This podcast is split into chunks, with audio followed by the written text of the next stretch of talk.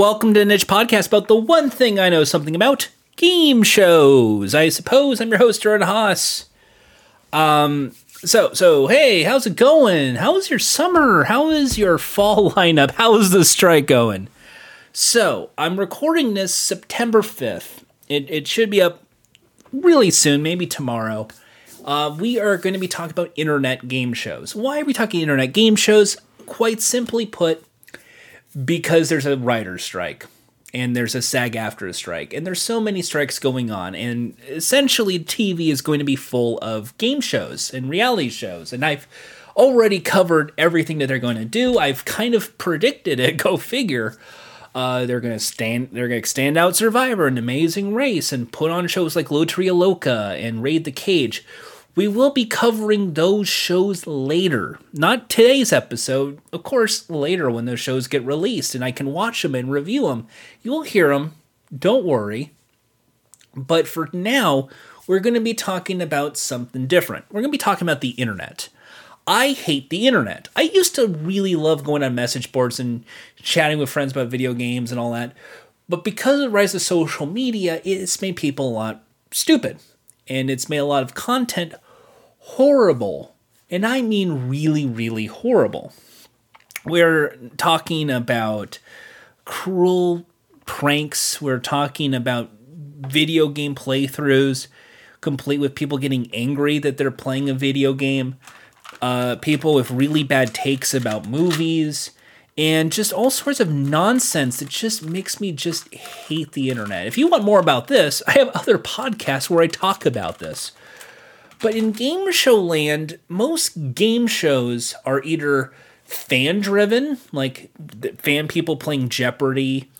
There are uh, Twitch sponsored game shows, which I say are just not game shows and just plagiarized even though they're not plagiarized, they're just free formats. Anyone can do their own version of Plinko.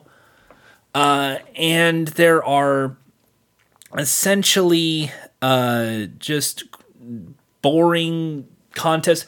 Mr. Beast has game shows from time to time. They're just like radio touch the truck contests. We've talked about that a bit. Uh, but uh, when it comes to internet game shows, they're all in the streaming services and they're all that sort of competition sort of show, like America's Best Next Janitor, or hey, uh, who can make the best fruit salad kind of shows. It, it, and they're very boring. Most of the time, they're ripping off Bake Off, or uh, they're trying to do a Project Runway, but for something else.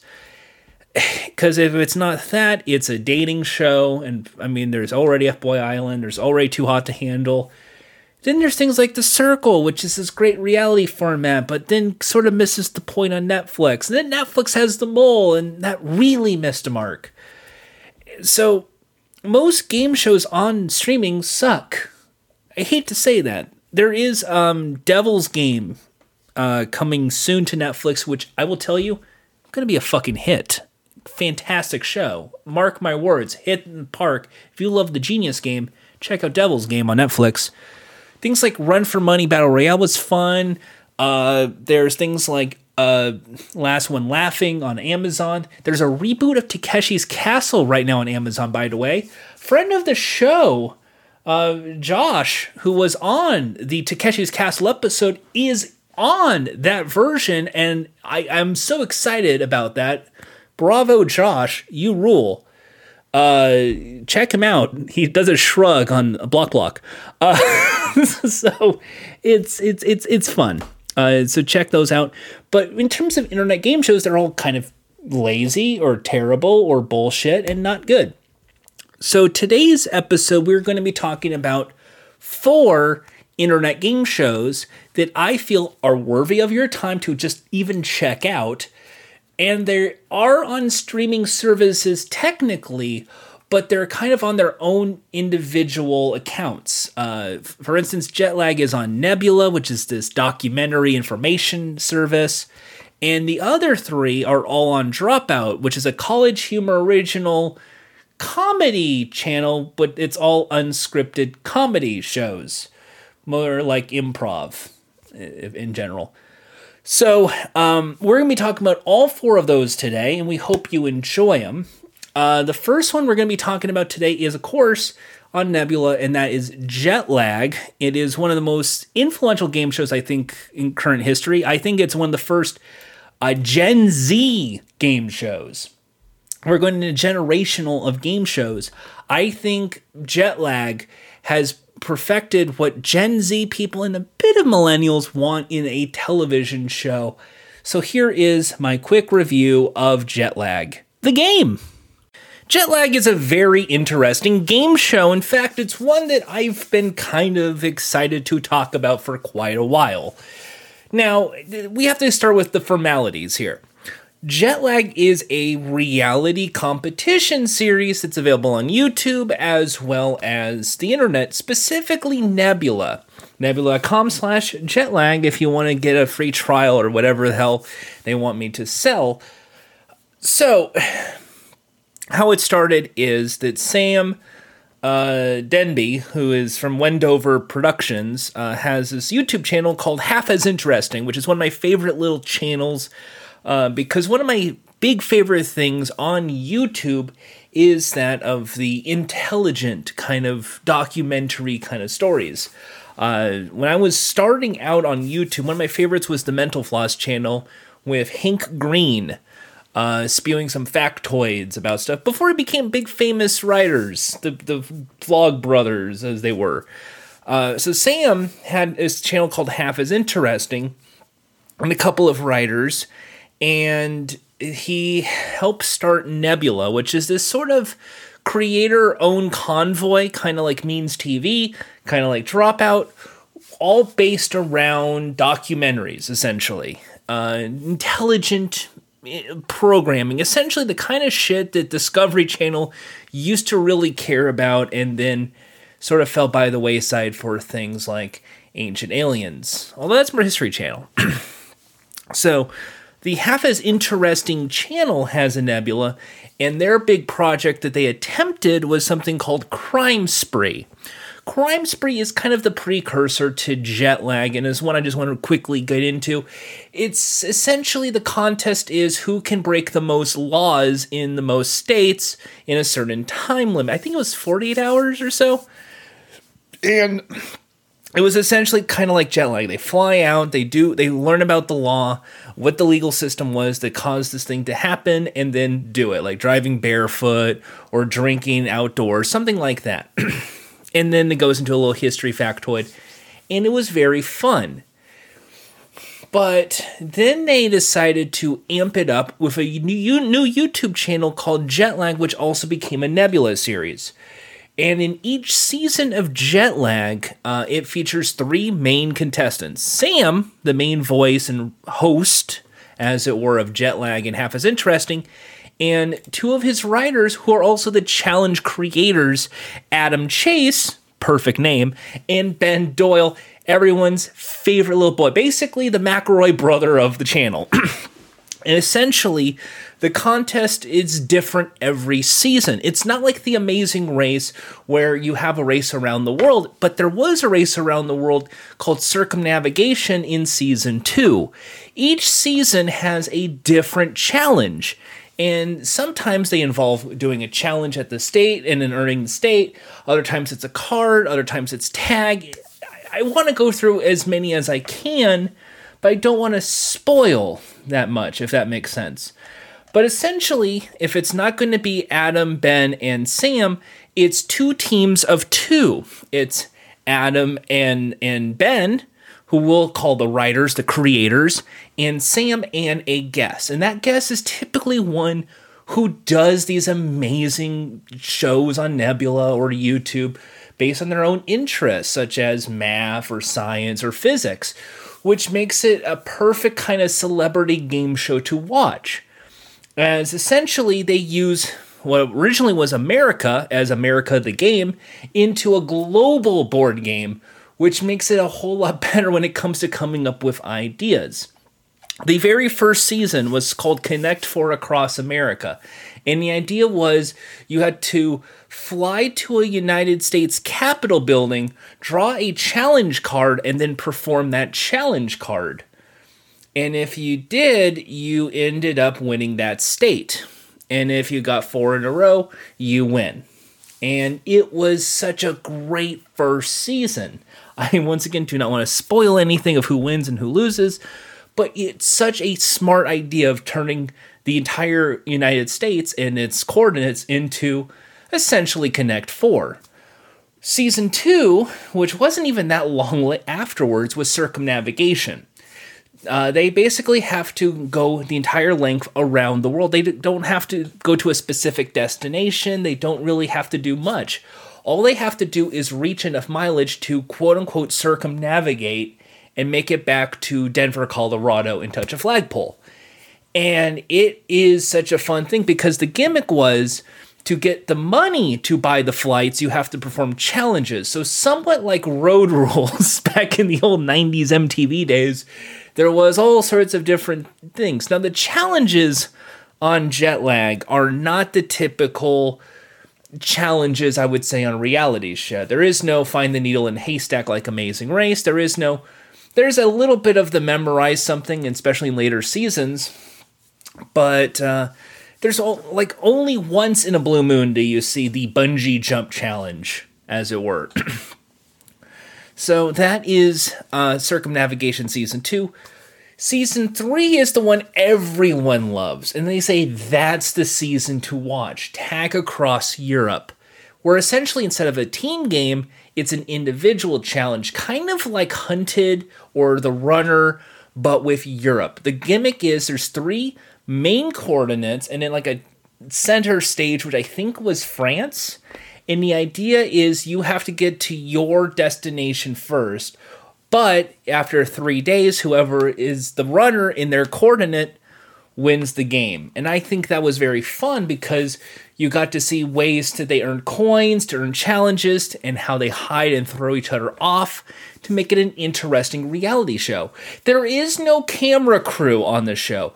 The contestants themselves, Sam, Adam, Ben, and the guest, all have phones attached to GoPros, and they have their own little mic packs. So they're doing their own shooting and recording, which gives it a more real approach to the show. In addition to having a bonus camera on site through a tripod for bonus sort of situations, including challenges, which makes it a very well creative, crafty little show. Season 4 is called Battle for America, and essentially it's kind of like an upgrade version of Connect 4, where the idea is that you just earn states. That's it. Once you enter a state, you do a challenge and you win that state. And then kind of like Othello, if you have two states that pair, like you you you have Nevada and then you win Oregon and California, you can challenge for Nevada and win that state and lock it in. And whoever has the most states wins. And sort of like this campaign race sort of theming, which was really cool and funny. Then they go back around the world, uh, where they went to New Zealand and made a board game based on interstate systems in New Zealand. As boring as that sounds, it actually made for a much interesting challenge situation in terms of when to skip a challenge or what to do when you need uh, to continue a challenge but you want to skip it and much like like early amazing race where sometimes teams would like fail a challenge and have that 60 minute pe- penalty and it's a race against the clock so did that season in multiple ways, as well as learning about the entirety of New Zealand in a very fun, fancy way. Uh, that's also very stupid as well. So it's it's a mix of smart and stupid that is so my jam. Finally, season uh, six, I think season six, was capture the flag across Japan. It's sort of like tag, but the idea was they're using the, the Tokyo train stations. They go to vending machines, I believe, and then they grab and that's the flag. It's not like a little flag. It's like you grab a drink from the vending machine and you gotta take it. But just like in tag, if you get caught, you go back to start, and there's a little thing. It, it's a very fun little show. As of this recording, I think they're doing Tag Eur It Season 2, which is the first sequel to a challenge on jet lag but that just sort of started and I haven't seen much of it. But Probably by the time this episode comes out, there would already be a couple of episodes or even the full season. And I really want you guys to check it out.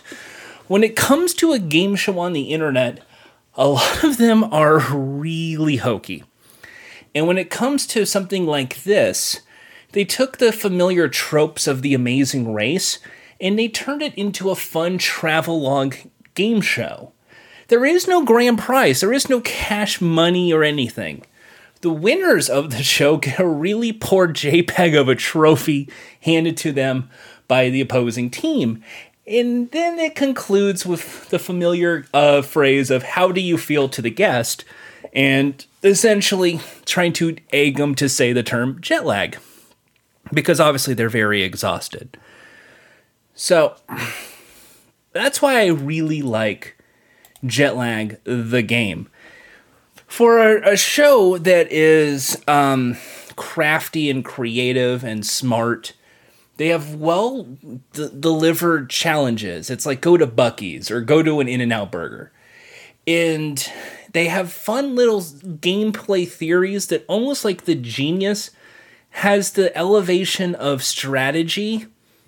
And then it's all presented through the narration of Sam. Welcome back to Jet Lag. When we last left off, me and my partner went to this place and did this challenge. But Adam and Ben were right ahead with us with this little challenge. And we need to make sure we get to this before this so we can go to this.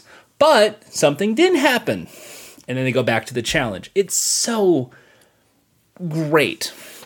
And I don't think uh, the editing gets really any sort of uh, appreciation because for reality show, reality show editing is really difficult, especially when these are clearly all best friends and you don't want anyone to feel like the villain.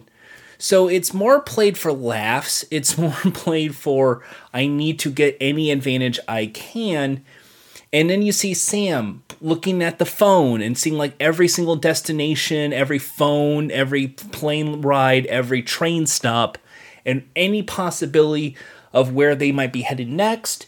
Then you see Adam and Chase, and they're like, well, you know, Adam and Ben are like, well, you know, if Ben does this, we can do this. And if they use this, we can do this.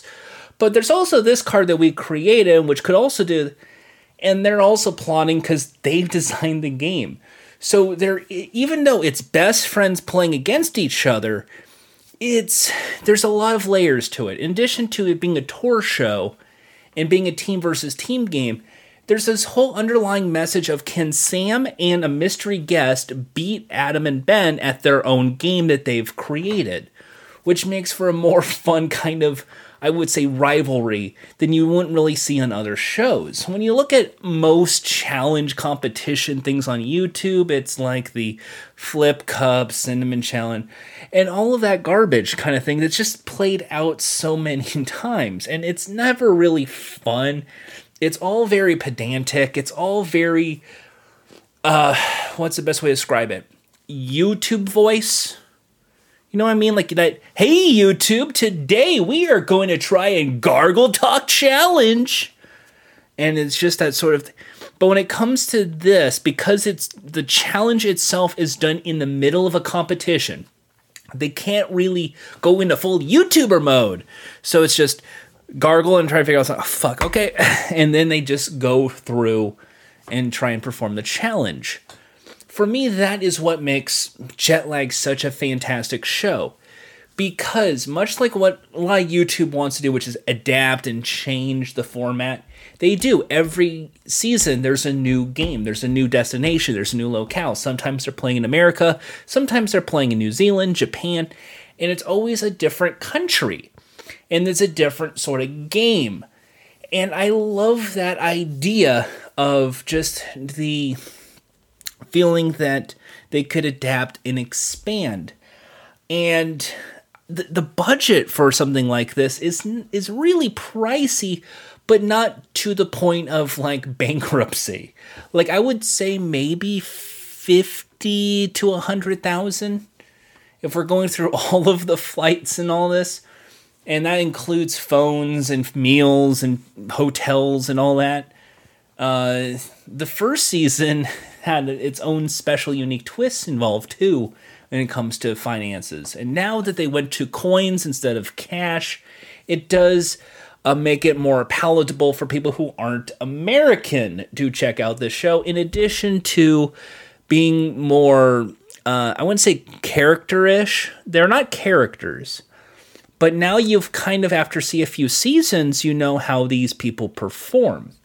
You have Sam, who's very calculated and is trying to basically know everything about trains. Then you have Ben, who is just a goofball who will do anything stupid or silly or embarrassing if it means getting a little advantage. So he's the comical kind of character that you kind of root for because he's kind of quirky and fun. Then you have Adam, who would be on any reality show ever because he's perfectly casted for something like this. He's someone who's a slightly, I hate to say arrogant because he seems like a really fun person, but this arrogant kind of I can beat this game. I can win. I know everything that is to do. I can challenge this. And then when it comes time to a problem because like any reality show there's always going to be an issue and that's what makes the, the challenge you see that sort of dread. You feel that sort of humanity in adam when he freaks the fuck out because we would be doing the same thing. And for that it's sort of fun. And unlike the Amazing Race, where the idea is they start yelling at each other, go fuck yourself, where I just want to get to destination, and we'll talk later, they're all friends. So if they fail a challenge, and there's not a million bucks on the line, it's just a fucking JPEG. So they're just sort of like, ah, well, we fucked up, but that's okay. I still love you, friend. And they hug each other out. It's great. So for me, Jetlag has all of the positivity that people love about the Great British Bake Off with some of the great, clever uh, game theory that you would find in The Genius, with a bit of the Amazing Race or travelogue series. But it's in an easy to digest, anywhere between three to eight episode arch that makes it such a delight to watch whenever they show up. It's not a real TV show, keep in mind. There is no it's oh, there's a set 10 episode air date it's whatever they feel it's worth, which I think also proves why Nebula is such a great force for something like this because they have the creative control to edit, to produce, to talk about, to uh, shorten, to lengthen, however they want for a game show like this. So, for a game show like Jetlag, which doesn't have a prize, is it really a game show? Yes, because there is a contest, there is a competition at stake, and additionally, it feels like a reality show fan game, but adapted and modified and changed that it's something unique to them and something that I think if anyone else tried to replicate would just not be as good. They somehow found lightning in a bottle with this jet lag format in a way that I find very educational, very silly, very fun, and one that I just can't wait for the next season. And if you don't care about travelogues, you will still probably like it because of the fact it's just a quick fire game show. There's a bit of like Taskmaster elevated thinking where it's like, well, you have to find a bug. And it's like, well, uh, does it have to be a real bug? Is it going to be a fly? Can it be. And there's a lot of elevated thought when it comes to the competitions. So for me, I really, really enjoy jet lag. And for me, that's what makes it so fun. I will spoil one thing the soundtrack is great, the graphics are great. Adam and Ben are a great team, and Sam and the guests are a great team. But personally speaking, I think uh, one of the best seasons and the best episode uh, was in circumnavigation when they had the finale. Uh, I know it's early season, but essentially, uh, without spoiling much, there is a big scene where they're in Boise, Idaho, and the idea was that they're going to try and do a double dip situation, and they both end up on the same flight, and they did not know that. So, going into the last episode, what I think it's Sam points the camera right at Adam and goes, "Hey, how's it going, friend?" And he looks at the camera, he sees Sam, and has this sh- like oh shit look on his face, like how the fuck did you know we are here and how the hell did you end up on this flight? In a way that makes it really good. Unfortunately the payoff on uh, no that's a, is that connect 4 i think was that one. Um, but the payoff is rewarding about that. Additionally um, there is one that's the most there's two big failure moments i wouldn't want to say about jet lag. One is I hate, again i hate spoilers. Uh, sam and the guest end up in singapore and the idea was that they're going to gamble their money at the casino to f- pay for the flight to la so they can finish the job. And they lose their ass but the funny thing was, one of the challenges was have a good time, spend two hours having fun somewhere, and you get $200. So they have fun at the casino and still blow the $200. But unfortunately, they lost all their money, so they couldn't make it to Denver. So by default, the other team wins. Uh, and I thought that was really sad.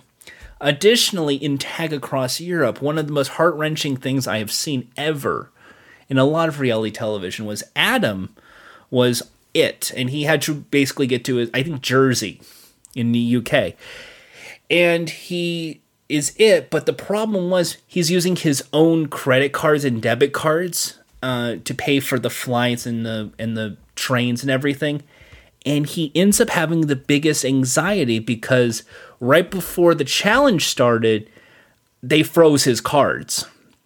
So he's freaking the fuck out because the main purpose of the game is I, I need to buy and go tickets to drive and train, and he can't do that.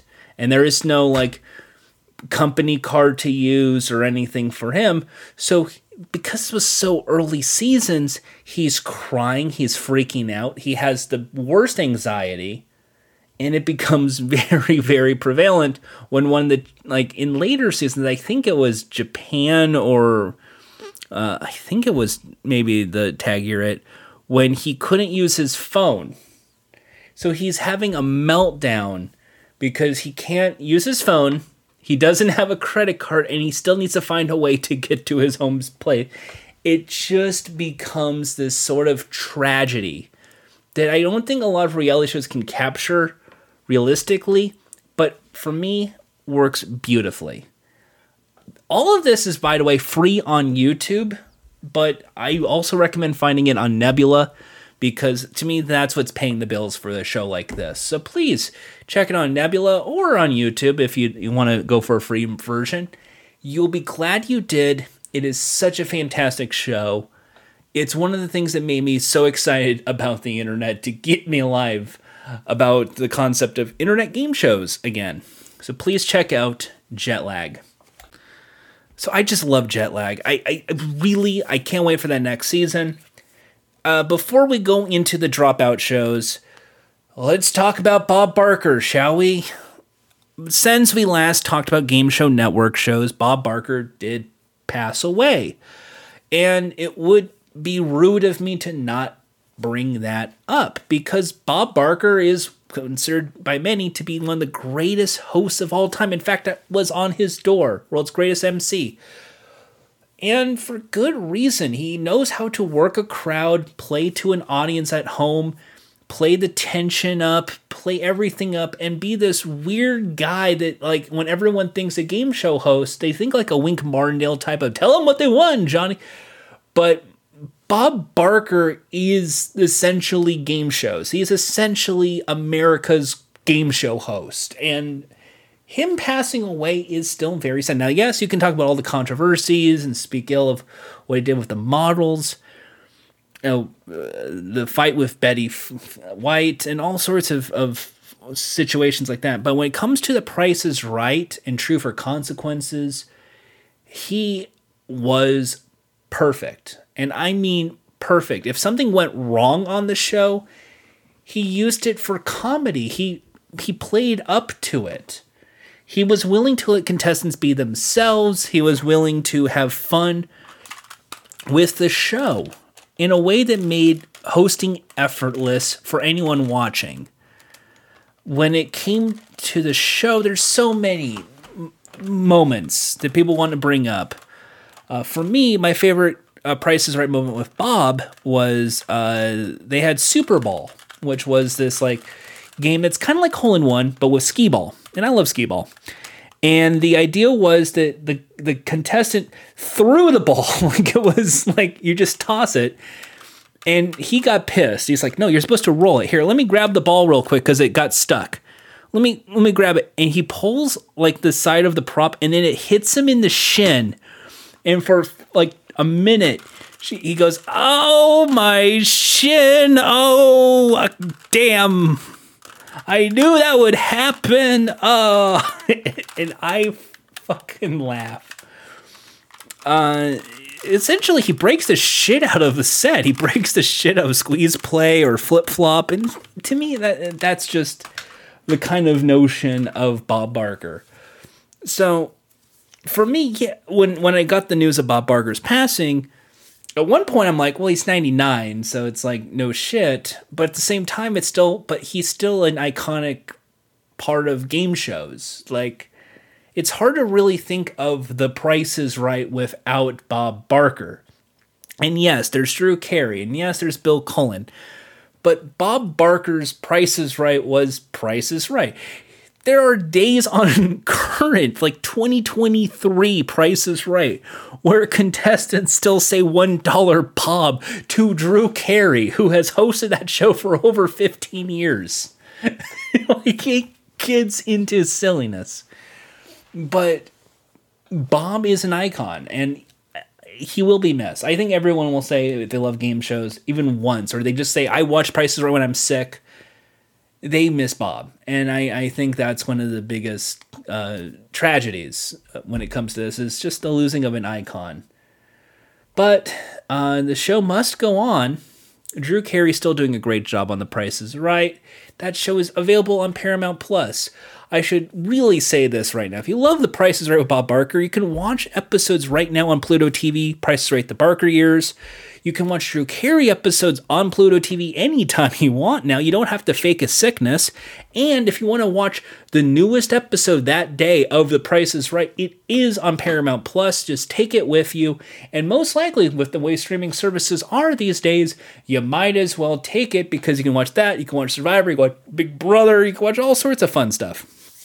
So, speaking of streaming services, Dropout is a independent streaming service, not beholden to the corporations of Paramount, but that of whatever Sam Reich's company is.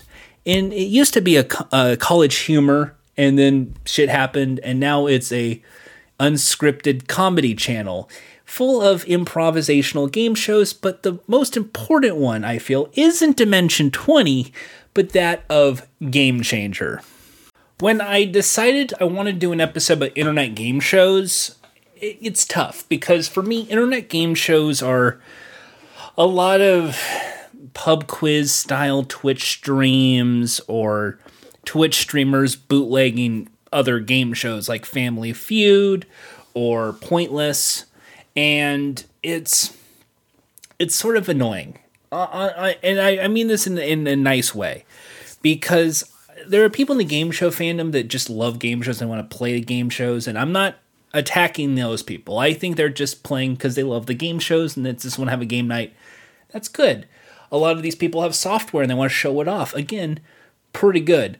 I'm talking about the hey, we're doing a bootleg Wheel of Fortune presented by some cryptocurrency thing on Twitch featuring some Twitch streamer that you've never heard of but is apparently very popular. That kind of situation. Now, there's things like, uh, for instance, uh, Name Your Price, uh, which was on G4. Eh, we, we, we've already covered that show, and it, it's probably going to be on, it's probably on the, it's already on the Patreon, but it'll be up eventually in the main feed. But the one I really want to talk about was Game Changer. Uh, and I, when I was trying to do research and do all my usual game shows, I suppose, monologues about game shows, I realized that Game Changer is hard to really explain. And that's sad because I, I think it's one of the best game shows, period. So, uh, Game Changer's premise is that they have improv actors or comedians or the cast from CollegeHumor as contestants on a show hosted by Sam Reich, the uh, CEO of Dropout, and might I say, a very stylish man. and the gimmick is that you know how the game works, right? No. Exactly. Because they do not know what game exactly they're about to play. The only way to learn is by playing. The only way to win is by learning. And the only way to begin is by beginning. So without further ado, players, and then they start the show each episode is completely different, except for this time when they do a game samer, which is the same game played again. Uh, what I've noticed with those game samers is that sometimes those end up being spun off into other shows. For instance, uh, they've had three contestants and they had prompts, and it was essentially just whose line is it anyway for points, and that got spun off into Make Some Noise, which is an improv comedy show. We'll probably explain, I don't know. Probably not, because that's not really a game show. so there's improv games. There is what I'd say puzzle games where the contestants are playing a game, but there's like one simple rule, and once they figure out the rule, they crack the puzzle. There's improv games like slideshow presentations. There's actual game shows, like there's trivia questions or uh, fun little mini rounds and it just goes into bizarre i would say in terms of as a game show aficionado as someone who's covered game shows for so long it's a great show because they just experiment on the show the last time a show has done that experimentation was game garage with tom scott the reason we're not really covering game garage with tom scott is because quite frankly, it's no longer a series. I want to do active shows. Game Garage with Tom Scott, because we're going to just go off course here, was a show on YouTube where Tom Scott invites people to his garage to play basic game shows for low stakes, like 20 quid. And it, they're all very pretty normal sounding game shows like true or false quizzes, or if you win, you get time and the time matters for this. The kind of situations that you see play tested before pitching to a major network a game show, especially in Britain, who really loves quiz games. Game Changer has that similar approach, but instead of letting the contestants in on how the game works, they get them out of the loop because it's funnier. It's a it's a comedy forward show. Uh, for instance, one of my favorite episodes, first season, was called Yes or No, where the whole premise was over and over again. Sam would go yes or no. It's kind of like a deal or no deal, Howie Mandel, like just yes or no. And the three contestants are acting confused. No. Y- yes. No. The correct answer was yes, one point. and it just becomes a what's what's the gimmick? What's the catch? What is it? Is it yes? Is it yes, no, yes, no? What's and it's just is it the inflection? What what's and they're trying to crack the code of what is the game. That was such a fun one. Additionally, there is one that I like in recent times, uh, which is more of like a punishment game show. And again, I don't like humiliation that much on television and all that, but it's such a light-hearted, silly kind of one that I kind of like. It is called um, Secret Santa. The premise is that there are mystery boxes, 15 in fact, and like a Secret Santa, uh, you can steal a prize, like a white elephant. Now, what they do is the contestants look in the box, they see that it could be a prize or a punishment, and then they have to t- say out loud what they just saw. They could lie if they want to. So it could say like uh, uh, Bluetooth heads, like Bluetooth headphones, uh, and they can say like it's uh, candy, just candy, or it something like do 20 jumping jacks or something something like that. And then you have a 10 second timer. Does anyone want to steal? And then they reveal it. And if they get the prize then they get it. If they take it and it's a punishment they have to do the punishment. And the game continues from there that is a very fun little show because essentially kind of what they wanted to do with Big Brother with those mystery prize games, but in a way that is more of a classic style game show, even though the prizes are relatively low stakes. Um, I think the biggest prize that they gave away on that show was your rent has been paid for the month. Like, yay. um, but it, it's such a fun little premise because there's things like uh, take a prize. Uh, one of the more famous ones was this cruelty kind of thing where they had like humiliating punishments, like I bet you will. And the idea was there's a safe of money, and you take money if if you want to do the challenge, and it goes to the lowest bidder.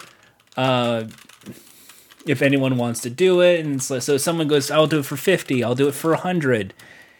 And the big twist at the end was the the way to break the game because every single game of game changer is supposed to be broken and, and that's something that i really love is a sh- it, the premise of game changer is you have to break the game the, there is a distinct correct way to win the game and you have to break it and on Game Changer for this uh, Vault of Money punishment show, they had to come up with the laziest, weakest challenge, and everybody agrees to the same um, for the full rest of the money so they could split it three ways. And then the joke was because it's the easiest challenge that does the least amount of effort for them with the highest payout Sam puts up this display, congratulations, players, you have unionized. And it makes this great sort of funny way of saying, like, you've beat the cruelty of Sam and his game show. Because he knew that was going to happen, because that was the way to finish the show. Um, to me, that is what makes Game Changers such a delight. It's set is like a classic 70s kind of set. There's the carpet, there's little painted uh, loop de loops, as they call them and a little uh, a curtain that displays some cruel twist to the game. Like, oh, here's uh, snakes because heart monitor. Ooh, spooky. Uh, but instead of doing the oh no snakes and spiders, they kind of more play it for laughs. It's it's not trying to go full on let's shit on game shows. It's going on full on. This is what game shows have kind of become and satirizing that as a genre. But they're doing it in ways that are either very cheap, and I mean that in a positive way, or in ways that are very funny. For instance, uh, si- uh, Sam Says, which is just Simon Says, and if you fail and you know you did something but Sam didn't say, you lose a point. And while it sounds easy at beginning, it gets into this cruel fate where it is uh, you hear Sam says, but it's not Sam, it's Adam Conover from Adam Ruins Everything. And then suddenly, I didn't say that. That was Adam Conover. You all lose a point. Or Sam says freeze, and it's just like you and this wait of shit long time for the purpose of fucking you over. If you love people getting fucked over, Game Changer is also for you. Now, here is the thing Game Changer has a lot of great twists and turns and loopa de loops. They even had a reality show battle royale style uh, that was like a twist to Survivor mixed with challenge competition shows. So they had like a, a food contest, Howie Mandel did talent judging, and at the end, uh, the prize was a trip anywhere the winner wanted around anywhere in the world on Sam's dime. And that was a really fun little, easy little premise. And it's such a fun little spin off of Game Changer. But what I like about Game Changer is that they do offer prizes. Now it's not necessarily the like greatest prizes. It's not necessarily uh like um we're not saying big money. We're not going millions of dollars. It's not a Netflix show. It's not a Mr. Beast video but it's things like a Roomba vacuum or a uh, a pair of headphones, and sometimes it's in spirit to the show. So if there was like a food contest, an air fryer. Um, one of the more famous games was also an improv game called Sell Me. And the idea was that the three contestants all became salesmen and they got these fake products and they had like 30 seconds to convince Sam they should buy this. And much like a rea- like a improv show, they get 1 point or 2 point or 3 point based on what Sam wanted. And it really broke Sam because he didn't really take into consideration how many times people would ask him, "Where are you from?"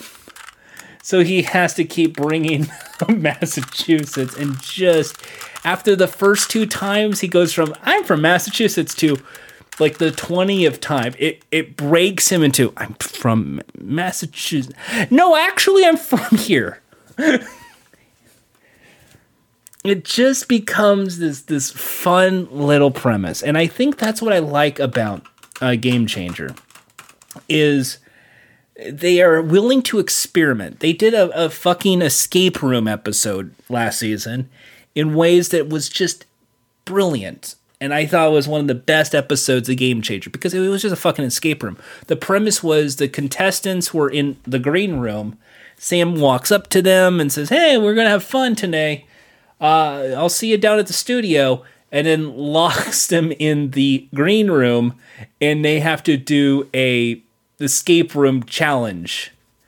And they have to break in, in an hour with the prize being, of course, they win a trip to an actual escape room. it becomes a screen twist of fate. Uh, also, there's confetti at the end, which is always fun. Um, so that's what I really enjoy about Game Changer, is that there's so many ways the show goes. There's improv games to make it feel like a Jackbox party pack.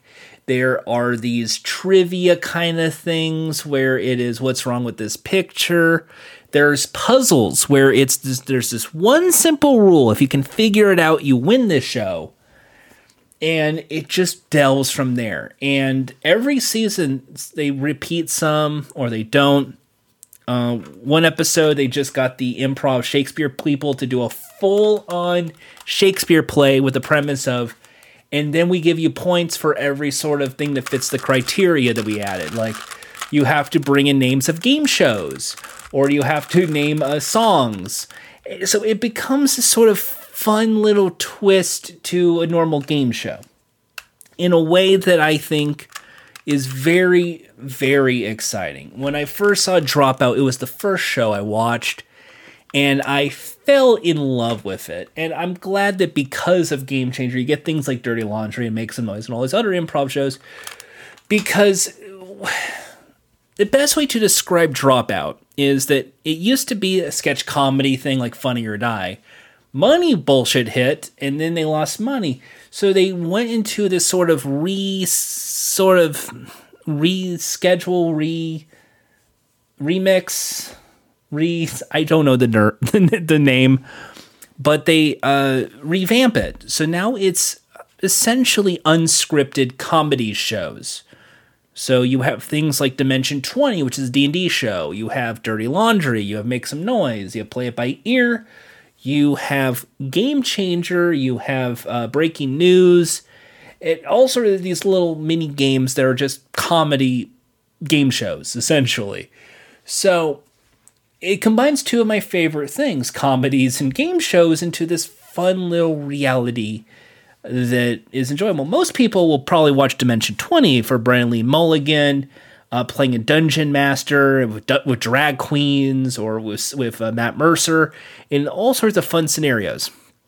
But for me, I see Brennan Lee Mulligan as the villain of game shows, where he is so competitive he breaks down practically in tears because Sam Reich knows this, and he is essentially going to fuck with him in any chance he gets. Uh, for instance, in a clip that you might see on YouTube, Name That Bird is one of the mini games that they play on Game Changer where it is everyone strapped to a heart monitor, including Brennan Lee Mulligan, and it's just name that bird. That, that's a pigeon. It is a pigeon. Point for you. Uh, that's a chicken. It is a chicken. Great job. And Brennan, this is yours. I uh, fuck. Oh, sorry. It was the Portuguese melancholy and just pisses him off. Additionally, uh, season one of Yes or No had Brennan Lee Mulligan with a fantastic finale, which is one of the best monologues I've ever heard in all of comedy and game shows. Uh, so for me, Game Changer is just a quintessential comedy game show that is also willing to be a game show at times, willing to be America's panel show or America's Taskmaster at other times, and just a sort of fun playground situation that the last time I felt that sort of thrill was in early Chris Gethard show uh, seasons. Not the truTV Chris Gethard, the MNN era Chris Gethard. Uh, because it's just like everything is different and you don't know what's going on and you just have to roll with the punches. That to me is essentially game changer. And for me, it's one of those shows where it's like, boy, I would be a contestant if I wanted to, but I also don't want to be a contestant at the same time. Because it really does test a lot of patience and a lot of endurance mentally and on an improver because sometimes they really do go completely out of left field and the improver doesn't know what quip to say and they are just shocked. Uh, if you want to, if you're a game show aficionado, uh, there's an improv one that is uh, coffee. I think that's what it was called. Like my coffee was the name of the episode, where it, just like match game, like early '70s match game. You have to come up with a joke with a setup premise. Like I like my women, like I like my coffee. It's essentially the joke. So it becomes like I like my emails, like I like my donuts, and then you just come up with something like that. I like my sex like I like my television. And then you come up with the punchline. It, it goes into that. And I love that sort of fast action improv comedy things. Uh, it reminds me of Bunk, that episode. And that was a, a short lived, uh, I believe that was on IFC game show. I think it's on uh, Pluto or Tubi right now. You can watch that too. But Game Changer just is excellent in many ways. And I, I think that's because of the team that they have at Dropout. That is what Sam himself puts into the show. And there is moments where even you in the audience aren't really fully in on it. So when that big twist shows up, like a game show, like a reality show, you go, oh shit, and you start busting out laughing. But of course, they don't call it twist anymore. They call it a loopa de loops. And I think that's that is going to be going forward. The premise of Game Changers finding the loopa de loops. Uh, but yes, please, if you have a dropout, uh, get a free trial, watch Game Changer. I'm pretty sure a few episodes are up on YouTube, but you'll be glad you did because for me, it is a comedy nerds lateral thinking game show if you can't do Taskmaster. It's for local improv people a very fun way to showcase your talents on on a on a streaming service. It is a game show in every literal sense because there's points and there's prizes and there's a game show host and there's a theme song and a set and everything.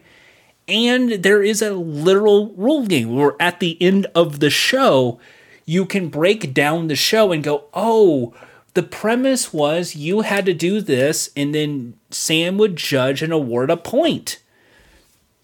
And it goes from there. But it, nothing is ever what it seems, and nothing's ever concrete. And sometimes they replay it, and then they change the rules on something or they twist it. It is such a simplistic way to explain a show. It's a game show the contestants know they're on, but they don't know how to play it until they play it. And, it, and it's that sort of lateral thinking, especially with comedy, that makes it such a delight because it's the celebration of failure, but it's also a celebration of game shows. And for me personally, That's why I love Game Changer. When it comes to game shows, everyone wants to be the screamy, jokey, oh, what the fuck? Oh, shit, fuck yeah. Oh, well, here we go, guys. Whoa. That sort of Twitch bullshit that I hate. And here are people who are just very funny writers and very funny actors being able to try and come up with a middle finger snow globe and try and sell that. And that's what I love. People willing to yes and over a game show. And for me, that's why I love Game Changer. It's available on Dropout. There's a free trial. It's like five bucks a month. Like every game, like every game show I'm talking about today is very low cost. It's like four to five bucks, maybe six. I don't know the full on pricing please check them out. They're very low cost, and to me, that's what the future of these shows are. So please give Game Changer a try. Please, again, Game Changers is brilliant. They made so uh, they did a Bachelor episode, and Bradley's Bakery was on there, and they made a Game Changer cookie and I had one of them. It's basically a chocolate cookie, but the filling is different, and you don't know what the filling is until you take a bite. So basically, like Game Changer, you're out of the loop until you give it a try. And one was like Reese's cup. One was a Oreo, like a double stuffed Oreo. Uh, one had apple pie filling, and it was really good. And I would say it's one of the best cookies I've had in quite a while, and I miss them. And I think that was just a limited time offering. So Bradley, please Please, please bring those back. I love them. Anyway, uh, when we, when we want to go into Dropout, there is comedy, but then there is this sort of alternative.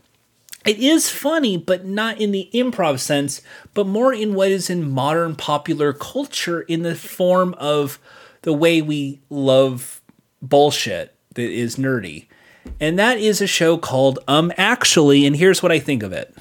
Um actually is a geeky quiz game show on Dropout, which is one that I thought is really interesting. It's hosted by Mike Trapp, who used to be a writer and actor on the in the CollegeHumor videos and skits. Uh, but because of the pivot that Dropout had, where everything's kind of just limited game show, D and D, etc., it means it's more of a game show channel. And for me, I'm on board.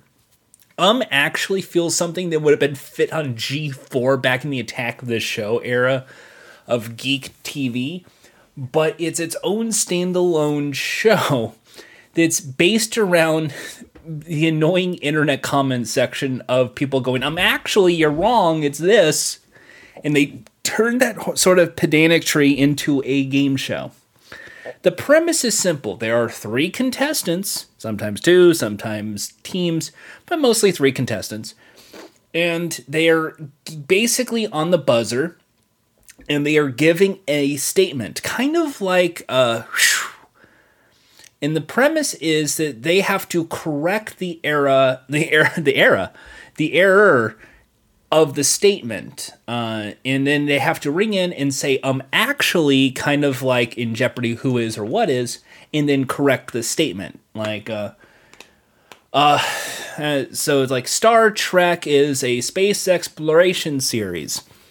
William Shatner plays uh, Captain James T. Kirk on the invention of the USS Enterprise. Leonard Nimoy is Spock, a uh, a cyborg who is there to help uh, on the quest. Along the way, there's Bones McCoy, and then essentially, by listing it off, eventually someone rings in and goes, "Um, actually, I don't think Spock is a cyborg," and that becomes the correct response.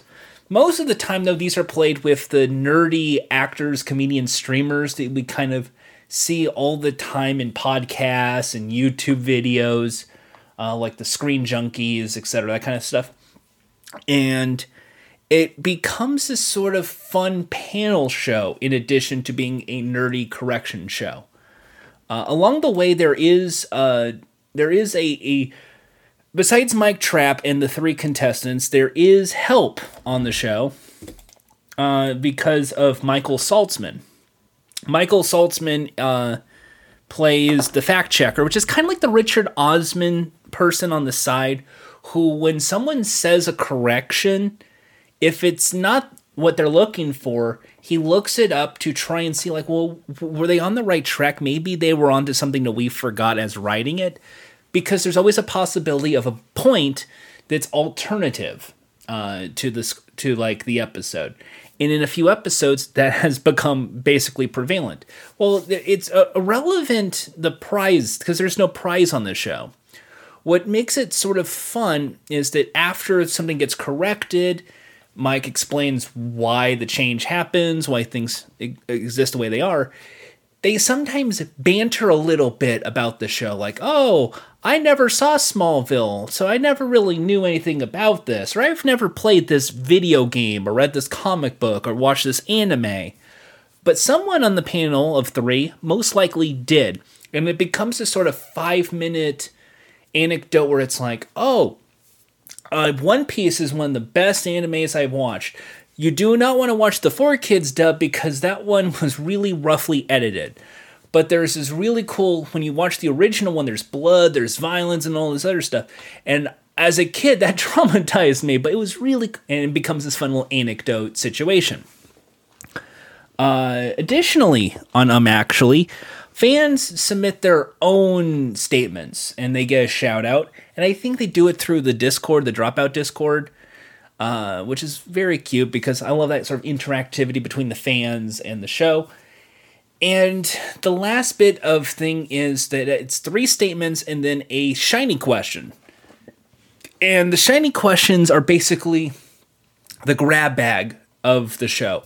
Well, it, there'd be a question about a fantasy book or the rules of a board game or the rules of a video game or a story arc about Mass Effect or whatever nerdy shit there is. Shiny questions are very, very nerdy and very, very weird I would say the least. Like for instance, there's a spelling bee about like a weird creature, or in the most recent episode, spell out the title of all real monsters, and that includes the A A A H H, uh, which makes it very fun.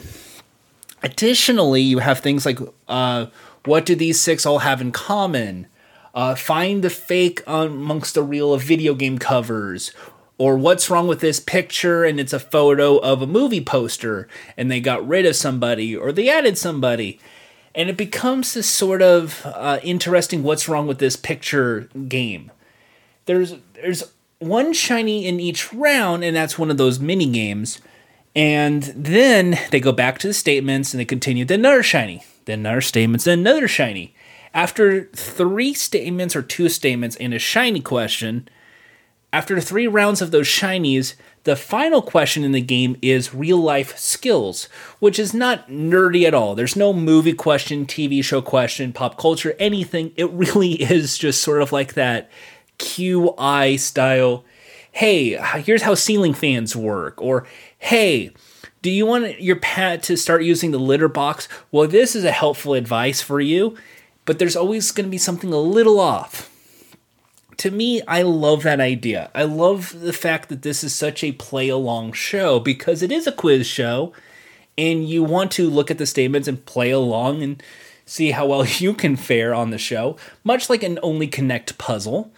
And then there's a bit of comedy with Mike Trapp bantering or being basically kind of like a, sometimes a douchebag host, but in a nice way, not like Chris Hardwick kind of way, more in like a you forgot to say um actually someone rings in um actually the, the, the exactly what the person said that's incorrect. It just becomes that sort of fun little banter bit. Um, Saltzman also brings a lot of theater fun to the challenge, and it just makes for a fun little show. Again, this is even though it's a quiz show and there's points at the end of the show whoever has the most points is just the winner. They don't win anything which was funny because originally i thought that they would win one of the props on the set because one of the coolest things about um actually is probably the set. It looks like a classic nerdy sort of studio but instead of their your typical nerd culture bullshit like the like the Captain America shield or a Ghostbusters proton pack. It's all slightly skewed differently things, which is perfect for um actually. For instance, the question mark blocks in Mario are semicolon blocks. Uh, Blinky, the uh, three-eyed fish, is two-eyed. Uh, there is uh, Buff Beer. There is um, the proton pack in Ghostbusters. Looks like a classic Wile E. Coyote carrot in a box situation. That's very hilarious. And what I I really enjoy about this show is that it it doesn't have commercials. I don't think it does. Maybe it does on YouTube. But on Dropout, it breaks down perfectly that you know the format, you can play along with the format, you can stop and go. I think I've never seen a game show where I felt like okay to pause a game show mid game, grab a snack, and then return to it and not feel like, oh shit, I gotta recap what I missed. Because the flow of the show is so calming, sh- so fun, and so cool. I would say it's one of the cooler internet game shows. Yes, it's just a couch with a fake bullshit prop set and a really cool laptop set for for salts. And Trapp has his own little seat with the with the cards but it becomes this sort of like pop culture trivia show that's not just your basic bare bones. Hey what's the name of bill murray's character in ghostbusters out of time is the license plate. In what 1980s movie? It, it doesn't do that. It, it has this fun little spot the error correct the error thing but it shows how vast pop culture is in a way that audiences would probably think twice about because while we like to think nerd culture is still in this little bubble box, it's now expanded. Everything's an IP. There's so much fucking movies and TV shows and streamer shows and video games that not everybody knows everything. And I think this show best encapsulates that even the elite, nerdy comedian people in Los Angeles also have some of the areas that they don't really know about. Some people never grew up watching uh, Ben 10. So there's going to be a question coming up about Ben 10. They don't fucking know. They may, there might be questions about Sonic the Hedgehog, and they've never played video games, period. It makes for a, for a fantastic little show in a very great contest, in a very silly play along factor. And the best part about this show is even though there is uh, a game show you could watch right now on Dropout or on YouTube, it's one of the rare games that has its own home game version. There's an um actually board game which has a lot of new written prompts for you to read out loud to your friends and it's a perfect little nerdy quiz bowl game. Like, for instance, like the, Crow is silver and Mystery Science Theater 3000. That sort of, I'm actually, Crow is gold. That, that sort of nerdy culture thing that makes it such a great uh, a party game. And I think that is something that's that's really exciting to watch. And the the what's the best way to describe it? nerdy culture things on the internet don't really have weight anymore. I think that we have basically sullied all of pop culture, if that makes sense. We I, I keep saying this on the other podcasts and on Twitter and oh sorry, X. Uh, that whole we consume, we vomit, then we consume the vomit. Whatever is your thoughts, we consume that thoughts. And media literacy is dead. And in terms of nerdy pop culture, that is way over the top now because hey, I'm a nerd. I like Star Wars and all the. Well, no shit. Star Wars is the most popular like IP besides Harry Potter. That's how the media companies make their money these days. And when things like Attack of the Show existed, I love Attack of the Show. And G4's gone now, so who cares? Um, but uh, that sort of nerd culture thing was still cool to me. And there's been attempts. There's Geek and Sundry. There is uh, Nerdist. There is Screen Junkies. There is, I guess, Smosh. I guess Rooster Teeth. But each of them are sort of their own version of "I'm cool, you guys." I kind uh, kind of funny. Oh, I play Xbox video games. Cool, neat. I'm not gonna. Ju- I'm not judging any of that shit. But we are now so oversaturated. We have annoying commentary channels to go, oh, this is woke garbage. Uh, shit, fuck, they're ruining my childhood.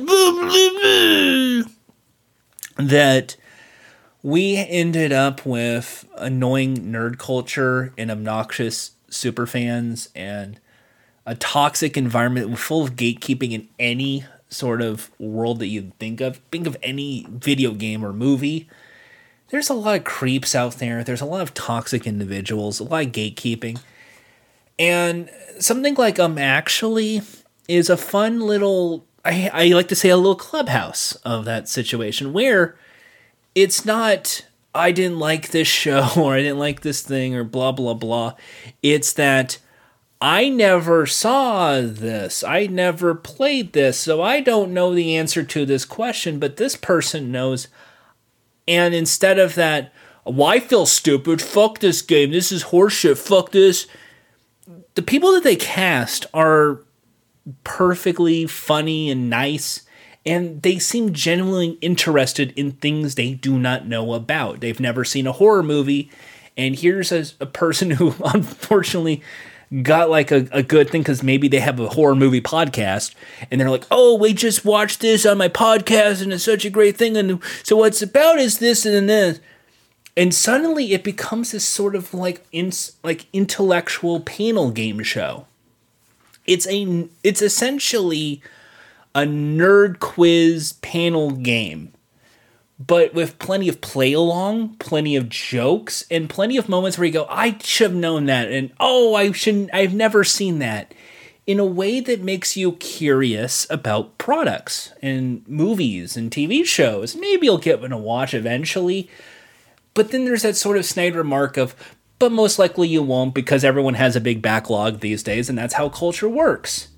So for me, I'm actually is one of the better game shows. It's proof you do not need to have a cash prize, you don't need to have a trophy, you don't need to really have anything other than you did it to uh, celebrate, in addition to having some of the better, funnier people in Los Angeles, improv actors, podcasters, etc., playing this very fun game show on YouTube about how little they know about nerdy things for the sole purpose of the comments section getting really annoyed that I know more than these assholes. I should be on the show situation, which is like you're never going to be a contestant on the show if you act like that because that's just douchebaggery. But it's so fun. And I'll say right up front, I love this show. It's again one of my favorite little shows because of its simplicity, because of its fun, and just the joy it has with every single IP they talk about.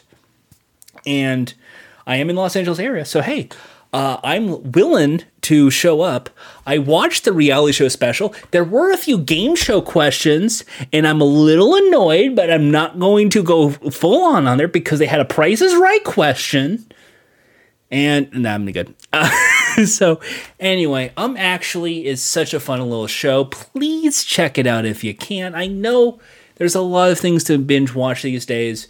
Please watch maybe one or two episodes of them Actually, you will be glad you did. There's a lot of boring quiz shows out there. Here's one that has a fun little format, much like Only Connect, and is such a delightful little show to watch when it shows up every Friday on Dropout or every other Friday. I forget. But yes, please check it out. It's it's called Um Actually. It's just delightful. I I really enjoy Um Actually.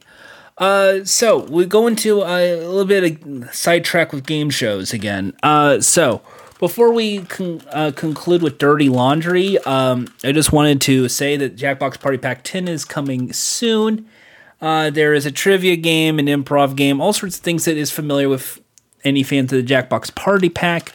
I look forward to playing that, but again, like every time uh, one of those comes out, I always feel disappointed because I don't have that many friends to play these games, and it feels like these are meant for the big Twitch streamers with hundreds of viewers and not really a lonely guy who can barely get five people to show up to a fucking Discord call.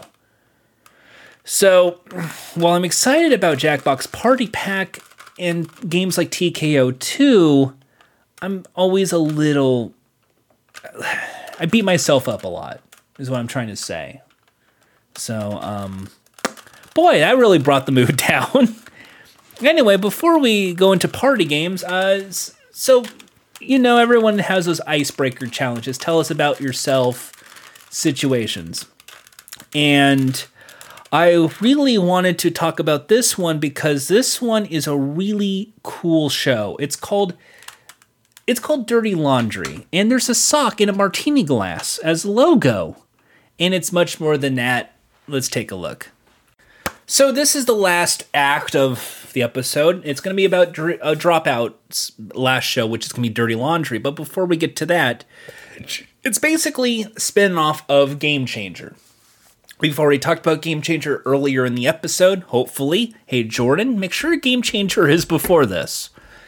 And it spawned a lot of spin offs. Uh, for instance, Make Some Noise is a spin off of a Game Changer episode featuring improv actors basically uh, and, like doing some improvisational scenes.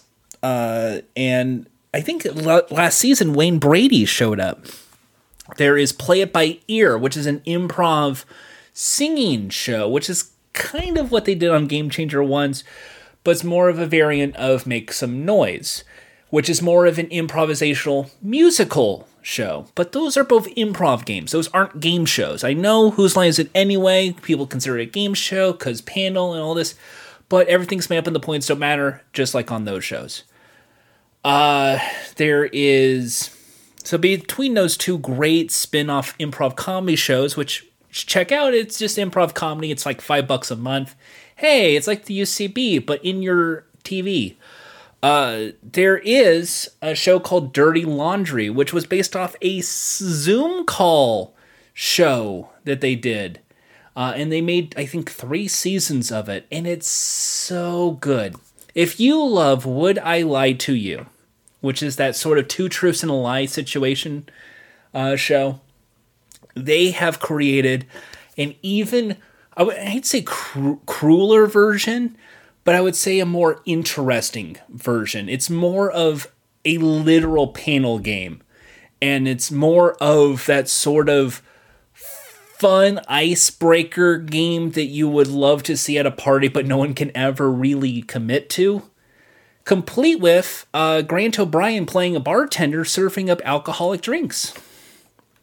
The show is hosted by Lily Du, one of the funniest comedian actors in Hollywood right now, uh, who I would say is pretty wild and a, a perfect fit for a show like this because she plays a bit of a detective, like which one of these contestants went skinny dipped in front of their family member kind of thing. And instead of going into that whole like baggage because I, I, we did the whole GSN thing. I hate fucking baggage. I know people love baggage because ooh, oh that's me, oh furry porn and all the shit. Lily is not playing into the ooh this is so rude and cruel. She's playing it into a well we're going to make it seem like it's yucky but then flip it on its side and make it optimistic and fun. Like we've all been there. We've all have weird shit. Like we all have weird kinks and all that. It's all fine. It's all cool. And be more optimistic and fun and inviting. Any other sort of show would end up like, oh, we're supposed to hate these celebrities because they went to prison or uh, they once um, stole money or they went shoplifted or some sort of minor inconvenience that we've all kind of had a weird situation involving. And Lily, instead of playing into that rudeness, plays into a more kindness sort of fun idea. So the premise is simple. There are four celebrities. Well, when we mean celebrities, I mean comedy actors from Los Angeles. Um, rather, they are nerdy or actors or comedians or producers or whatever and they all have written down before the show uh, truths about themselves. And these are like weird truths, like they once worked as a lifeguard and drowned a child, or they uh, once was a they once was worked at the Playboy Mansion, some sort of situation like this. In addition to these truths, there are other truths, but not in relation to the four, because some truths are actually related to either the bartender, Grant O'Brien, or the host, Lily Du, and you never know who is who. So when a a, a, a little, uh, we'll say a confession, when a confession shows up, it's up to the team to then work together and talk it out and go, what does this mean? And then uh, it be like like a to tell the truth, a big reveal. Would whoever did the action please take a sip of your drink? And it becomes a sort of fun. Oh, who's it going to be? They take the sip. Oh, it's you. And then let's resolve this. What was the story? And then it becomes this more happy, funny, sort of comical moment, and everything is fun. so, uh, so for instance, um, we'll make a, some shit up. Uh, I was I once uh I once got stabbed after a stand up set. And then it's like you got stabbed? Someone got stabbed. And it's like, well, so someone got so did you piss somebody off? I don't know. So everyone starts talking it out. What does mean stabbed mean? Uh, and then you get into like uh then it goes into everyone's talking and then suddenly would whoever got stabbed at a comedy club please take a sip? And then someone takes a sip and it's like oh that's horrifying. And it's like so here's what happened. I finished my set and then i went to the bar and i wanted a lemon and then i had to slice and the bartender gave me a lemon and the knife and told me to do it myself because they were busy. So i got the knife and i accidentally cut myself in the chest because I forgot I had the armament because I was a little drunk. And then suddenly everything's funny because, oop, I was a little drunk is more of the side story to it. So, if you discover, much like to tell the truth, who is the person that did the thing, you get one point. But if you are the person who had that truth, it's your goal to deceive everybody and point it at somebody else because if nobody suspects you, you get two points. And this is fun because whoever has the most points at the end of the game wins the dirty laundry set, which is like a cocktail shaker, a little mixer, a little more pestle, and I think a vibrator. I think there's a vibrator as a prize. Anyway, at the midpoint of the game, there is a hey Grant, what are we drinking? And it's sort of like a, a halftime report situation. Grant O'Brien uh, ends up taking over the show to basically serve as like a mini mixologist, giving the history of a cocktail because we're supposed to have this like sort of dive bar feel. Uh, so it's things like a Manhattan or a gin and tonic or a cosmopolitan and the history of it and why things like this exist and why a ginger beer is important. What's the aroma of and he goes into a bit of history of the drink and his own interpretation of the drink and then gets into a very drunken stupor because that's the kind of guy he is. But he's such a great i hate to say flamboyant but he's such a perfectly flamboyant bartender that you just get excited about seeing him there. And because he is this perfect, cruel, I would say minx, if I will. Uh, there are times when you hear a situation show up and you just turn your head to Grant and go, someone has snapped a nude and sent it to his teacher. Hmm. and then it's just, it becomes very funny. Uh, and of course, sometimes it's Lily Du, and she goes, I hate you guys. So I like it because of its set. It's a very interesting bar type setting. And Lily playing this sort of ho is great. And I, I think what I like about it is because there's so many rounds, you get to know something about everybody at the end of the night, which is kind of that kind of icebreaker that you kind of want in a show like Dirty Laundry.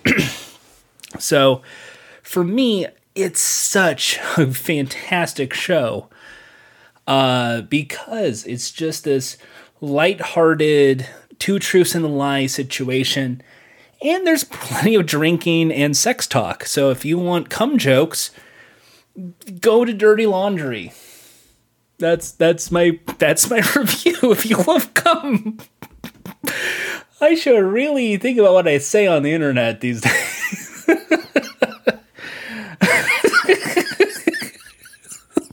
Again, all of these shows are just brilliant. And for me, it tells me you don't need to have a big set like what Netflix does with whatever their Squid Games bullshit is. If you have this sort of premise and it's just a fun little project and you have your audience, you can create something amazing.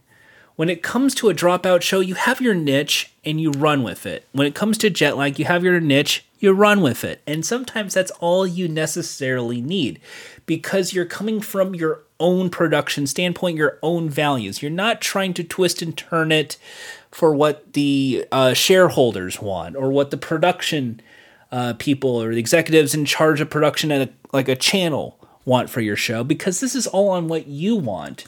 And to me, that is the most liberating thing about these modern game shows on the internet is yes, you're going to have your prices right and let's make a deals. Eventually, Wheel and Jeopardy might show up, but things like jet lag, things like um actually, if you have heart and you have like this big idea and you want to run with it, it's proof you can create something really special.